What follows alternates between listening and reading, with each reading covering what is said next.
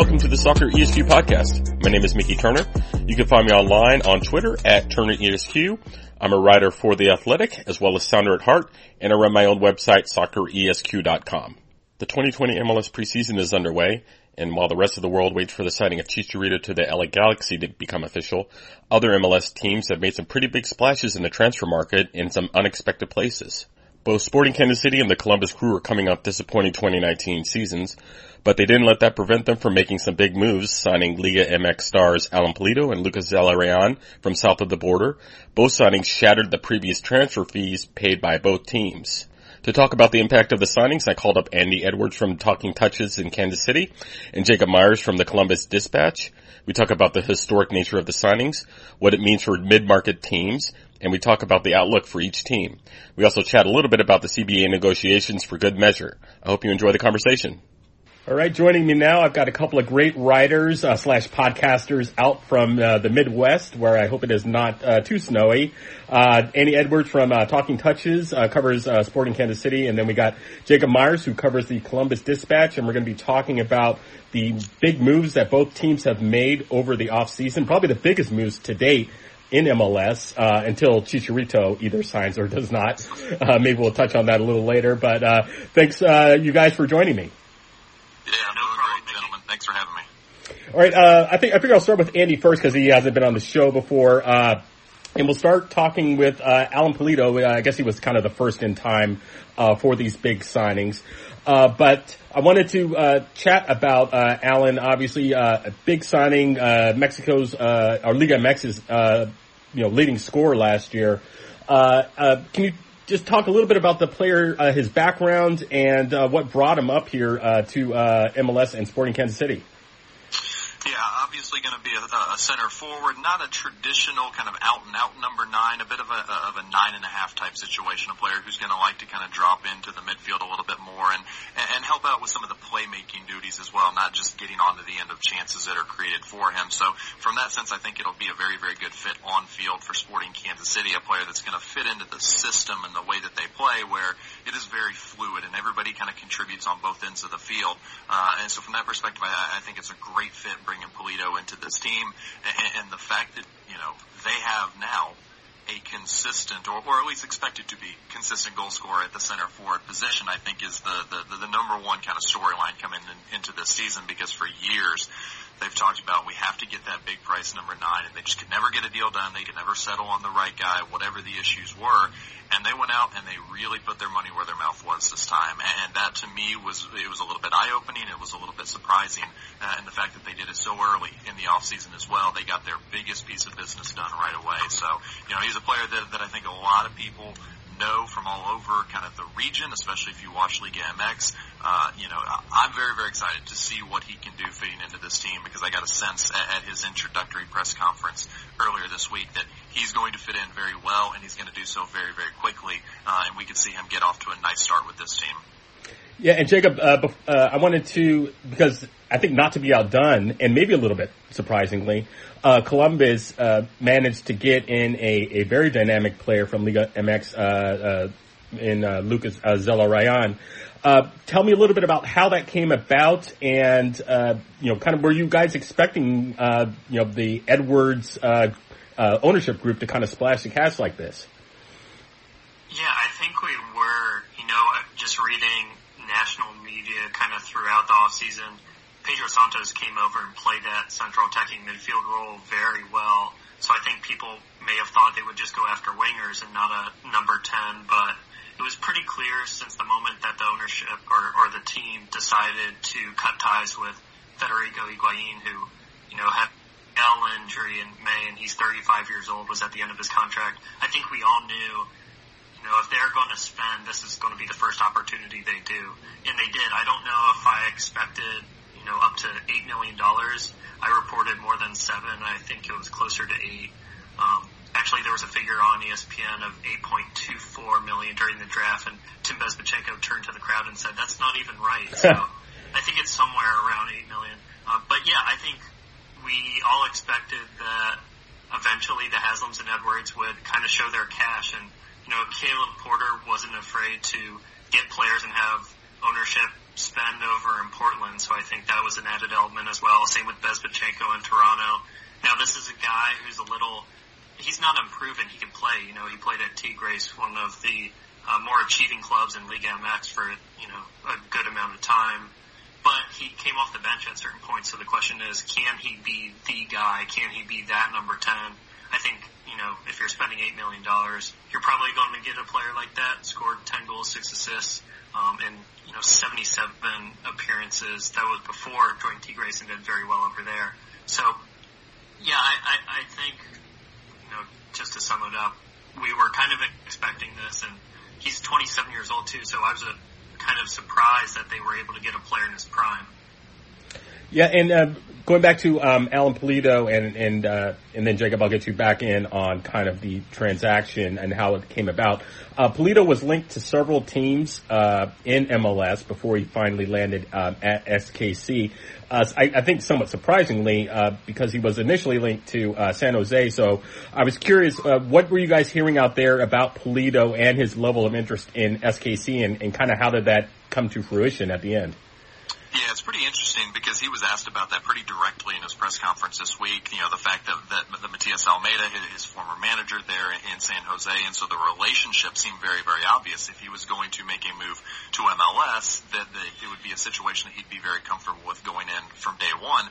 You know, but according to Pulido and according to Peter Vermes as well, you know, once they kind of made contact and began the discussions, and he started getting an idea of what some of the infrastructure and the facilities, and, and just kind of the overall, you know the here was in Kansas City. Uh, I believe in his very, very first media availability on the conference call, he said uh, that, that it was the only situation that interested him uh, as far as going to MLS. It was also quite a bit closer uh, to you know to where his family is going to be when while they're still in Mexico and everything. And so from that aspect, it was just kind of a perfect fit. And, and then he's had his tour of the facilities and the stadium and everything since then, since he landed in Kansas City over the weekend. And you know, he said uh, I've never seen a more organized and ambitious, uh, you know, uh, franchise organization anywhere in the world that, I, that I've ever, you know, been a part of. And specialized was, was a word that he used because of everything, all the tools that are available there at the, the brand new training facility.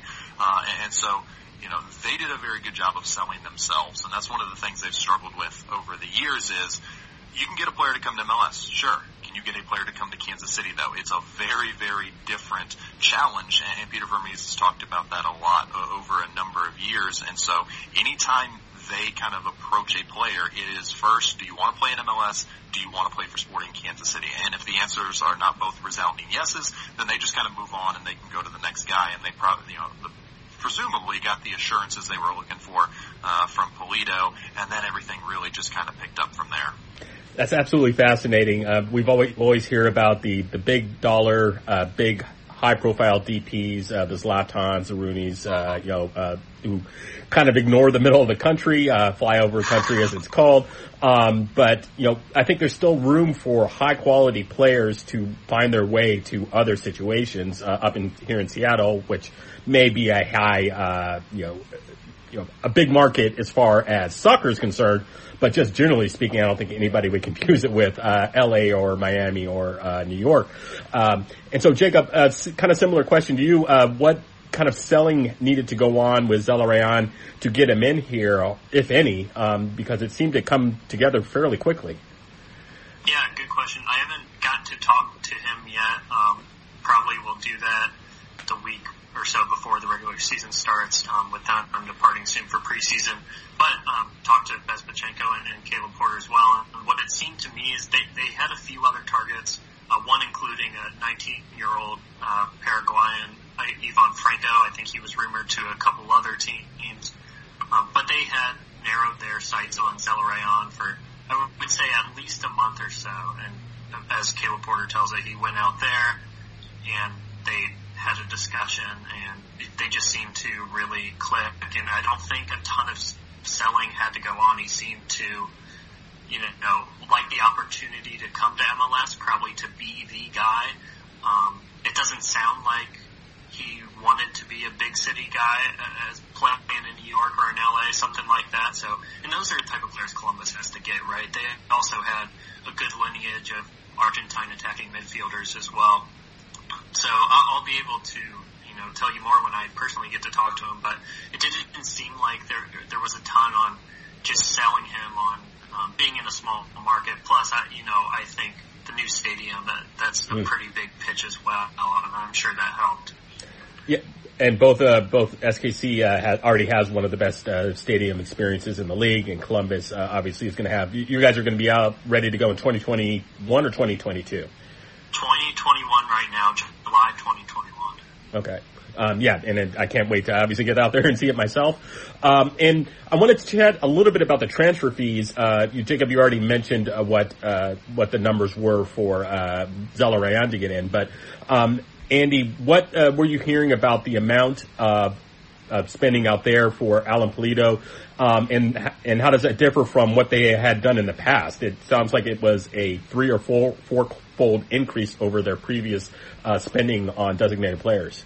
Yeah, for, for the lifetime of the entire organization as well. Prior to this, I, I think it was Sam McDowell who had, who had spoke with, with Mike Gillig, who, who was kind of running uh, the show for Sporting Now from the ownership side. And, and prior to this offseason, the all-time net spend on transfer fees was about uh, four million dollars. And, and so what I've heard on Pulido is, is anywhere between kind of six and a half and nine and a half million dollars, and that's from mm. a hmm. couple different places. Uh, they've pretty historically done a good job of keeping a lot of those kind of financial details, you know, very quiet and in in house and not kind of going and, and flaunting it about.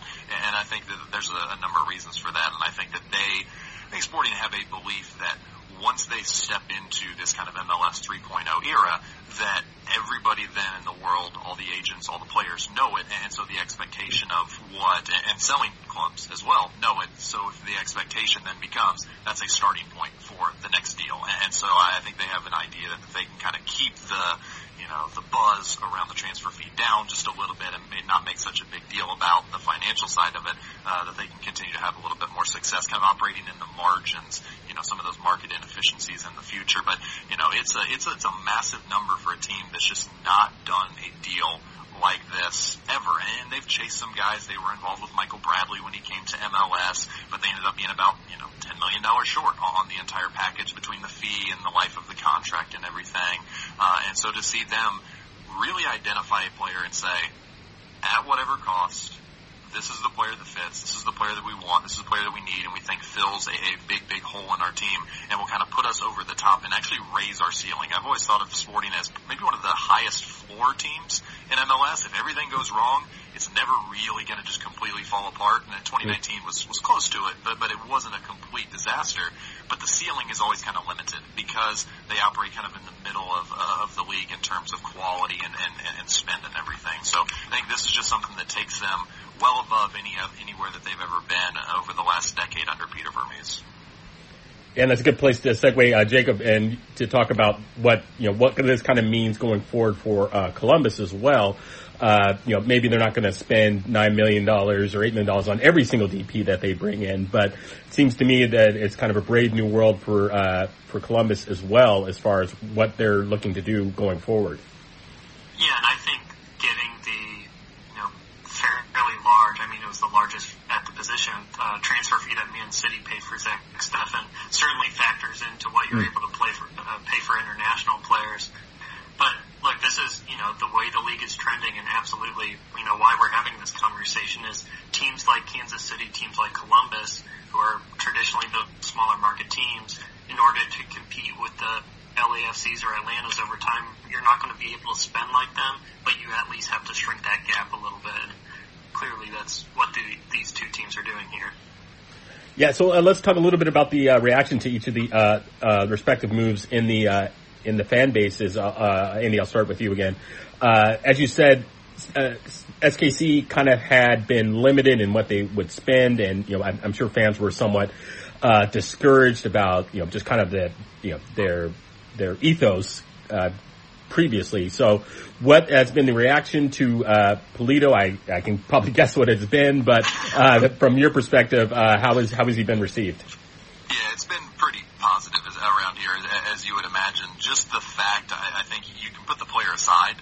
Uh, I think just the fact that they were willing to spend this kind of money and, and kind of re-signal to the fan base, hey, you know, we, we, we know what 2019 was. We fell short of our expectations. We fell short of our standard. Uh, we don't want to become that year after year. We don't want to become kind of just one of those teams that makes up the league in MLS. We want to, we, we are committed to actually competing and, and being there at the business end of the season. And, and this is how we're going to kind of show it. And we're going to start doing things a little bit different. I think they'll still operate in, a lot of those kind of margins and market inefficiencies in the future because I think every MLS team has to do that. That's how you build the core of a strong team, and then you kind of supplement it with with guys of, of Pulido's price tag and, and caliber and everything. But then you take into account the player and the position that he plays, and consider some of the players that have played as a number nine for Sporting over the last you know two years and five years and ten years, and there have been some names that you know and, and some names that you don't know for, for, for good reasons. And, and they've not ever really had, outside of one season from Dom Dwyer, I believe 2015, when he scored 22 goals with about a half a dozen or so of them from the penalty spot, it should be said.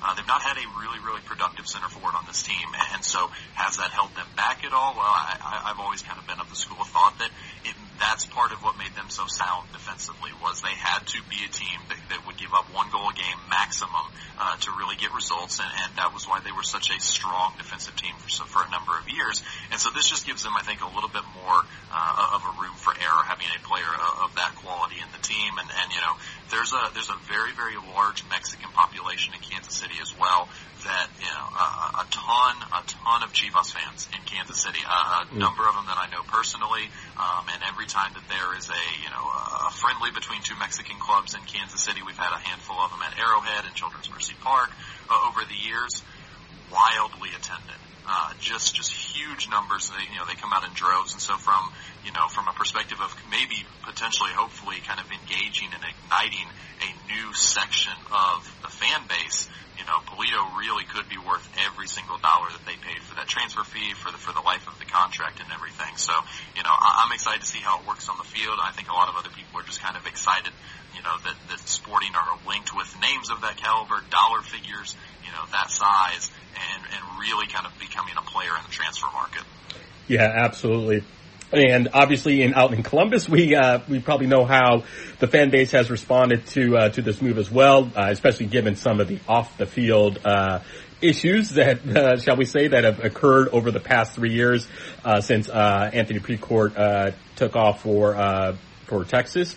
So, how was the fan base responded to this move? And similar to what I asked uh, Andy, uh, uh, what do you uh, what do you see kind of off the field as well uh, regarding this uh, this transaction? Yeah, well, I think to start, you know, when he got here, there were a hundred or so people crammed into a little um, private av- aviation center where where he got off the plane there. So definitely some interest just visible right off the bat. But that whole day of when rumors started to kind of leak out, out of, of Argentina and, and out of Mexico, um, the, the chatter, you know, at, at least the vocal crew fans on Twitter really just kind of were sitting on pins and uh, all day. So I think this was the move that they had been waiting for. You know, um, that's absolutely context to the Anthony Precourt stuff. Waiting for this whole, you know, existence of the club to get a big player like this, and to um, Kansas City's perspective, like this transfer fee was also threefold, um, I think over threefold, yeah, over threefold, almost fourfold of their previous transfer fee record, which was Pedro Santos, a little over two million. So, you know, nice to see that NFL money come into uh, MLS a little bit more. Yeah. I'm sure it will, and Charlotte's in the league as well. But the uh, Latinx supporter group that uh, for the crew is definitely been visible so far, and, and that's something I'm interested in uh, kind of reporting out this year is just how that's going to have an effect on the uh, fan base, and you know, can they get more of the Latin population, the Spanish Hispanic population in Columbus and into the uh, into the home games? Uh, yeah, uh, and just to follow up on that, um, Andy, or, or excuse me, uh, Jacob, uh, what, uh, how has been, how has the kind of uh, front office, uh, you know, uh, season tickets, uh, that kind of thing. Um, has that stuff picked up now that we're a little bit of a ways away from the Save the Crew saga, um, and with the new stadium on the horizon? Yeah, it absolutely has. They are in the works of putting in. So I, you've been to Columbus, Mickey, the hmm. hotel you're staying at, kind of adjacent to you, this area called the Short North, which is really just a bridge between downtown where the arena district, which is kind of where stadium would be, and then the campus area, a bunch of shops, places to eat, pretty, pretty lively. The crew are putting in a brick and mortar store there that's going to display their downtown stadium. Mm. Um, it's called an experience center. I'm not entirely sure right now that even means, but they're they're slated to open that around the start of the season. So, um, but that's something they've definitely picked up marketing wise. There's a bunch of graphics and different advertisements that show Lucas Zelarayan. It says like "Welcome to Columbus" on it. So they're definitely trying to get their footprint out there already near the arena district where that downtown stadium is going to be. As far as ticket sales, um, they were a bit cagey. Didn't give me some numbers when I reported a story this past week, but they said they're trending in the right direction. And the person I talked to, he's um, chief business officer. I have a good relationship with him. I, I trust him enough. So um, you know, they had the most growth in season ticket numbers um, year over year from 2018 2019. Obviously, that has a ton of context to it because fans didn't want to pay money to an owner that was trying to take the team elsewhere. Imagine um, that. But I think, yeah, yeah, it's funny how that works.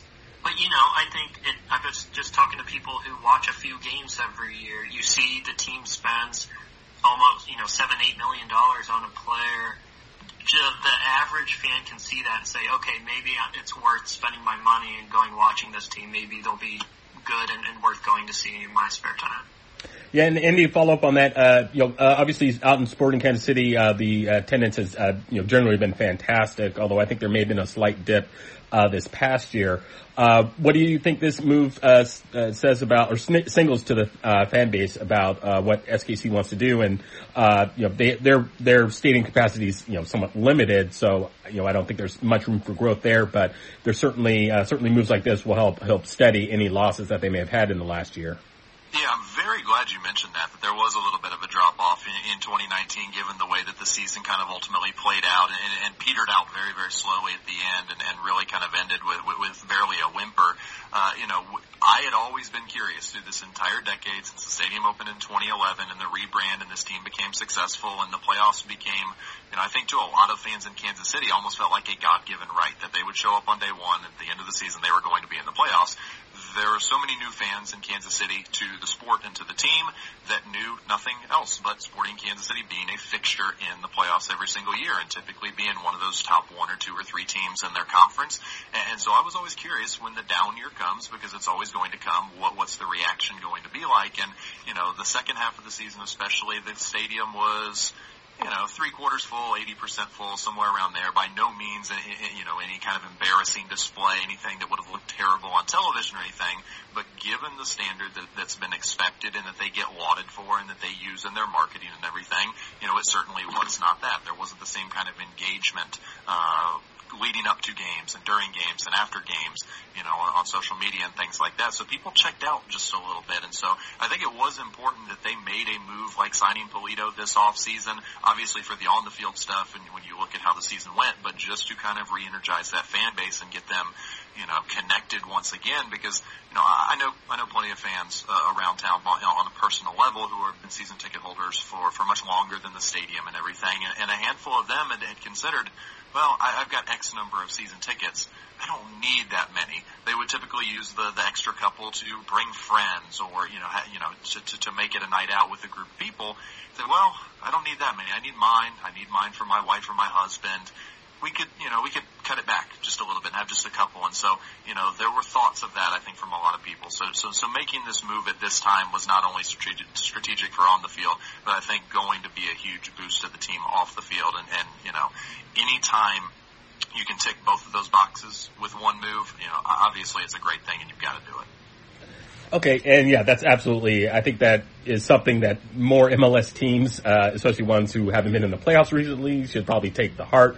Uh, there, we could all think of a couple of teams or a few teams that are having you know issues with attendance uh, or, or, just engagement, uh, and you know one of you know these types of moves certainly can move the needle. Um, I wanted to get uh, both of your thoughts um, because of the uh, expenditures that they've made, um, just kind of on the general state of what this means, uh, this kind of arms race in uh, MLS.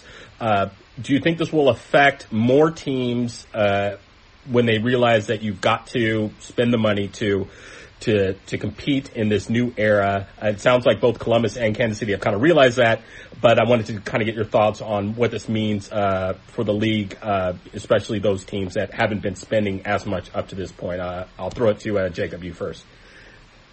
Yeah, I, I I think it will definitely have an effect. Uh, now, it also conversely in this, you know, put this in the whole context of the MLS, MLSPA bargaining agreement as well. I think these larger transfer fees will be for, to the benefit probably of the league and competitiveness of the league, but in terms of developing um, local, you know, American national players, I don't know if uh, it'll have a positive effect. It could have a negative effect. But in terms of just getting more interest in the sport, I think, you know, look at any sport. You spend more money, the talent gets better, and more people will probably pay attention. So I think teams like you know, off the top of my head, maybe Chicago, Orlando are going to have to start spending money like this.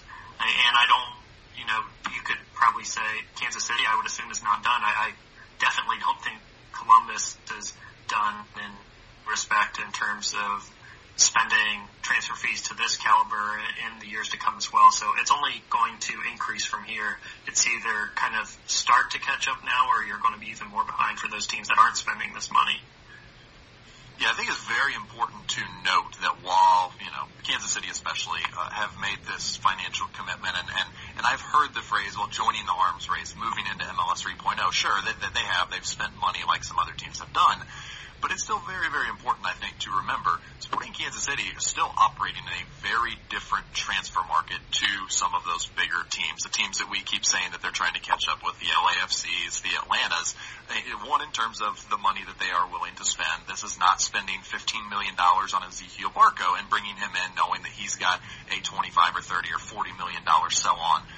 possibility down the road. This is an eight, between a six and a half and a nine and a half million dollar transfer on a 28 year old player who for the life of his contract is going to be 28 to 32 years old, still very productive years, but it still requires a very kind of specific personality and characteristics of a player and person and what their ambitions are and what they believe in to want to come to Kansas City. Now you can overpay a little bit and, and, you know, kind of get over some of those hurdles, but they're never going to overpay to that degree to get players to come to Kansas City that are kind of outside of their universe, with all due respect to them. Uh, and, and so, so just want to pump the brakes on that a little bit. Pulido should come to MLS in Kansas City and be a good and productive player for pretty much the life of his contract, the time that he is here. Uh, but he is not Josef Martinez. He is not Raul Ruidiaz. He is not, you know, a Carlos Vela. He is not players of that caliber. Now he can going into the right situation, which which I came away very impressed with the way that like he spoke about coming to Kansas City and, and, and what Peter Vermes had to say about him in the press conference this week. He can still come in and have a similar impact to those type of players, but he is not those players. And I think we have to remember that and not get caught up with kind of the narrative around, okay, Sporting are spending big, they're one of the big boys now because they're not. Yeah, and I should point out that there was only a few teams that are doing what Atlanta's doing, uh, ma- namely Atlanta and LAFC, who are getting these really young players and, and spending a pretty penny on them with the chance to sell them on.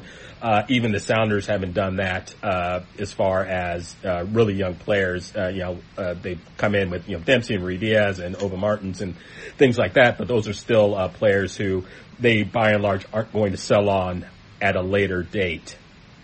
And yeah, so let's talk a little bit about the CBA since uh, we we kind of brushed upon it in that discussion. Uh, obviously, the CBA is still pending before the uh, you know before the MLS Players Association and MLS. Uh, there's not an agreement as we uh, speak, and don't expect one here uh, anytime in the next you know week or two. Um, there's a lot of stuff still going on that needs to be hashed out. The players are presenting united front. And so that means that they are uh, intimating that there could be a work stoppage if they do not get what they want. Uh, obviously, with the league being uh, at their 25th anniversary and with all of the uh, new uh, transactions coming in and new initiatives and all that other fun stuff, they would prefer not to have the work stoppage, but that's somewhat beyond their control um, unless they give the players what they want. But I wanted to get your guys' thoughts, uh, just generally speaking, on the CBA discussions and um, and how it's how those discussions are kind of playing out out um, where you guys are, especially in light of the fact that there have been some significant moves made uh, for each of you. Uh, Andy, what, what's your what's your thought on uh, where things stand? Yeah, I actually got a chance to ask Peter Vermes this on, on Tuesday, you know, just kind of his general thoughts. Of course, he's not going to come out and speak strongly for one side or the other. You, I, and I did ask him, I said, you're kind of in a weird middle ground space between the owners who are clearly your bosses and the people that employ you and the players on the other side who are the players that, you know, that, that, that work for you for all, you know, for lack of a better term. And, and that must be kind of a weird space to operate in.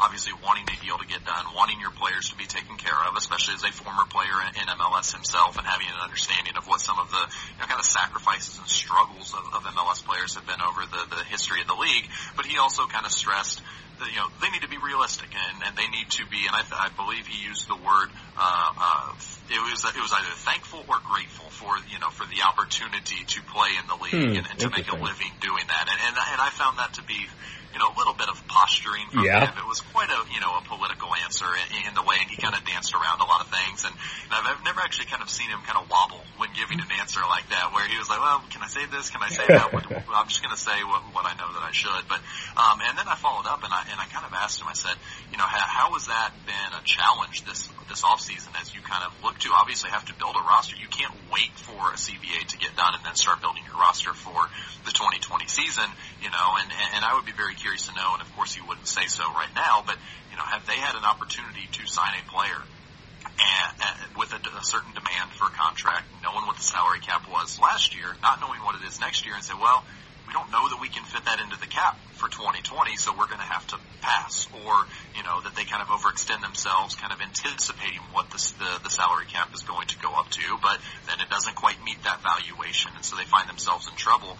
And, and so that's that, that's that's to me probably the most interesting thing about the entire you know CBA uh, negotiations that are going on is the the difficulty that it poses for teams to have to actually build these rosters while this is going on, and the uncertainty of knowing what the what what are the league rules going to be in 2020. That I mean that's the most MLS thing out there is you know we have no idea from year to year and, and month to month during the season what rules are going to be in place now and what rules are going to be in place at the end of the season. So, you know, I, I, that would be one thing I would want as as the the players association is, you know, what the rules are at the start of the year.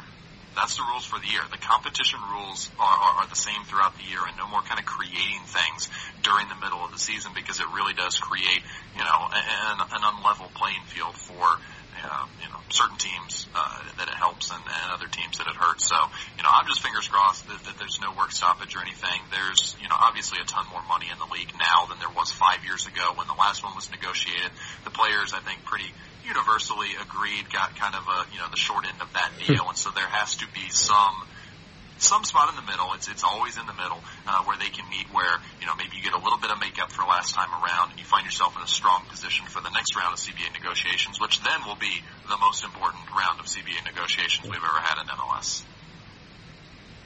Yeah, and and I haven't um, had discussion with uh, Jon Kempin. He's the uh, I guess backup goalkeeper, but the guy on the uh, committee representing the crew. I only spoke to him kind of during the season and, and just kind of know what I've read. Saw Alejandro Bedoya saying, you know, they've made what they feel like are pretty agreeable um, pitches to the league. So it, it seems, you know, you would know more than I, Mickey, but it seems like things are moving in a generally positive direction compared to some of the stronger language earlier um, during the season. But in terms of how it would affect the crew, um, you know, they were always going to do a bit of a roster overhaul, so I don't think it affected them to a a huge degree. I'm sure maybe as Andy alluded to, there were some signings that maybe they looked to and, and um, decided against possibly because of we don't know what the salary cap is going to be. But as far as TAM and and um, inter- international roster spots, designated player spots, that affects the crew a little. They had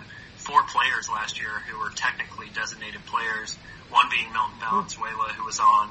Um, you know, the injured list the entire year, so he didn't count. Then they signed Luis Diaz, who's a young designated player, player Pedro Santos, and Gyasi Zardes. He had a, uh, contract extension that made him a designated player. I believe all those guys can be bought down with TAM, but still, we don't know what it's like right now, and so that can kind of depend how they want to structure their roster, and will, you know, certainly affect other transfer windows down the road. Yeah, and it's fair to say up here in Seattle, uh, Garth has obviously been out on, uh, you know, making the media rounds, and he's made it clear that the uh, CBA discussions have had a substantial impact on his ability to build a roster. Um, now the Sounders are in a somewhat different position as the MLS Cup champ, and they still have the core of their roster still together, but it's those additional uh, acquisitions that they want to make to fill out the team. They only have one. Well, now they have two center backs on their roster when with the signing of Shane O'Neill. But you know, prior to yes, uh, uh, Tuesday, they only had one. And he's made it clear that the team is going to be very uh, conservative in their approach going forward until the CBA is signed. Um, and that's going to affect them, especially because they have CCL, and that means that they need to get their roster together earlier than most. And, you know, the CBA discussions, um, I've heard the th- same things uh, you just alluded to, Jacob, that, you know, they have been somewhat uh, positive uh, in, in, the, in that they are not threatening a strike imminently, um, and things are moving um, in a kind of a in a forward pro- uh, progression, though maybe at a snail's pace. But I still wouldn't expect anything to get done here before uh, the uh, end of the month at the earliest. Um, and this thing could still stretch out well, well beyond that. Um, you know, last time around they uh, didn't have a deal until basically the last minute, and they were prepared to strike it. Um, as a matter of fact, um, until the league came together with an improved offer at the last moments and kind of pressured them into making uh, a deal. And I think Andy, as you uh, as you mentioned, the uh, the players, it, it's it's generally thought of that they left a lot of money on the table, which is why TAM was introduced. Uh, you know, about two months after the CBA was signed, uh, that gives you an indication that you know there was money there to be had, but they were more focused on free agency. So we'll see what happens uh, with that. Uh, and uh, I think it's there's still a lot of uh, twists and turns uh, to be to be the, navigated before they before they come to an agreement. But uh, to finish up, I wanted to take a look at the outlook for both teams.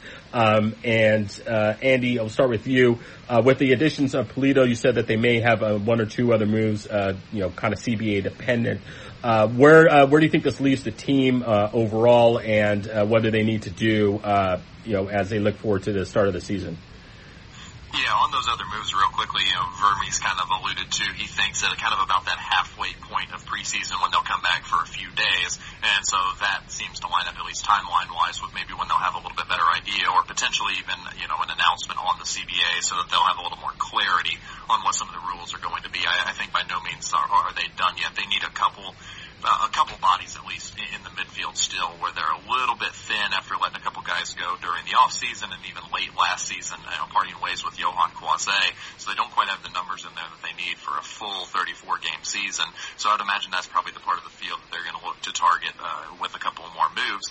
As far as an outlook for the season, you know, I, I remain still someone who who just fully believes in you know, Peter Vermes' ability to not only put together a team as a sporting director and the staff that he has on, you know, kind of the, the front office side of things, uh, but also just as one of the better coaches in the league and, and, a, and a coach who, who will get as much as he possibly can out of a given team. And, and I think you can look at this roster now and say it's probably one of the most talented teams that, that Sporting have had given the investment that they've made in Pulido and, and a couple of other spots over the last couple of years, getting impact players like Felipe Gutierrez and Johnny Russell, you know, who are upper echelon at their position around the league. So uh, I think the ceiling is fairly high for Sporting this year. Uh, I think the key for this team, though, in 2020 is going to be how can they kind of, oh, the word, manage or even transition uh, kind of the workload for the likes of a Matt Besler, a Graham Zusi, a Roger Espinoza, players who are all 32, 33 years old now, you know, kind of in the last either year or two years of their contracts that they have now, and will probably be moving on from Kansas City after that, and kind of you know, if they can get them down to 24 games, 24 appearances in the regular season, and give the rest of those numbers to the likes of an 18 or 19 year old Jaylin Lindsey, a 17 year old Gianluca Busio, and kind of transition into the next era of what the team is going to be. Obviously, that helps for the future, but I think it also helps for the short term as well because you test that depth just a little bit more.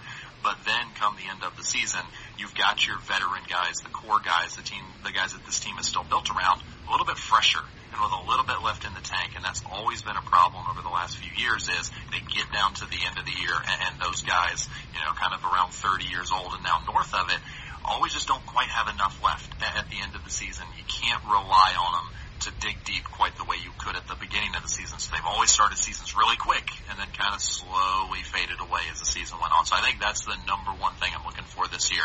And also, how about 2,500 minutes for Gianluca Busio? Hmm. Let's just give the kid every minute that he's healthy. I don't care. I don't care what position. Find a way to get him on the field and, and see what he can do with a consistent long run of games because every little appearance, two or three games here and there that he's played, he has he has really shown promise and he's he's really given I think a lot of hope that that he's not just a potential uh, kind of star player for this team, but that he feels like much more of a safe bet to reach that kind of level with Sporting.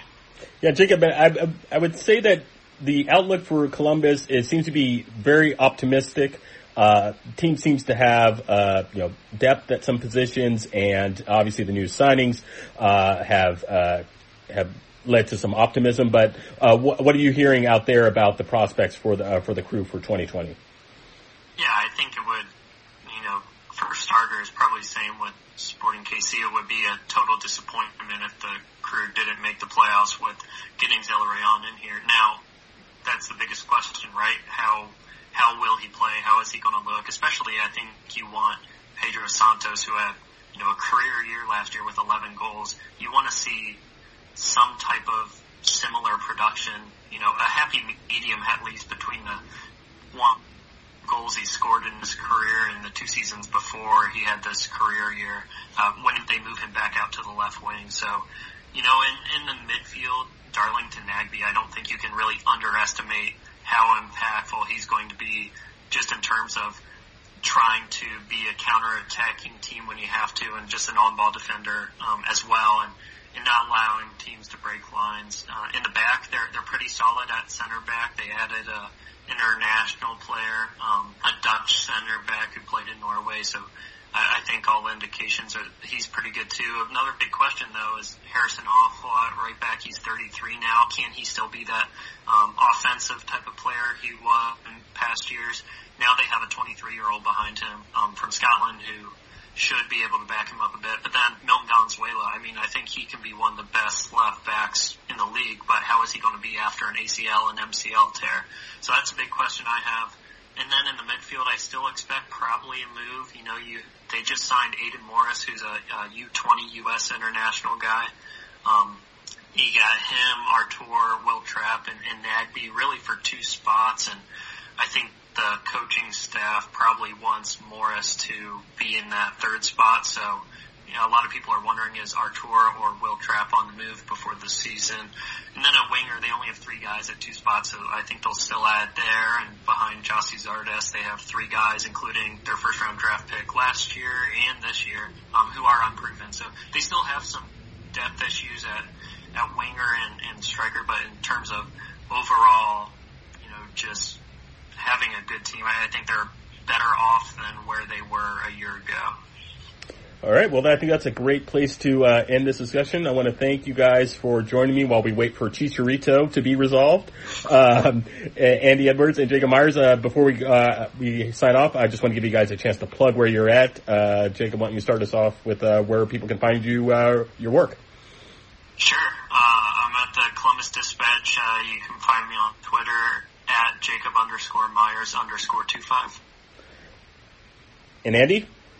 Yeah, at Andy Head MLS on Twitter, where uh, tweeting way too much this time of year. I, I took my hiatus in the months of November and December, and, and I'm back for the season now. And talking touches podcast every single week. We're talking Sporting Kansas City. We're talking uh, the rest of MLS as well, and some interview stuff with coaches and players over there. So uh, that's about it. All right. Uh, thank you guys again for uh, giving us a little bit of an update on what's going on out in the Midwest, where uh, where some of the major transactions have happened this uh, off season. So, again, thank you guys for joining me, and uh, we'll talk to you soon.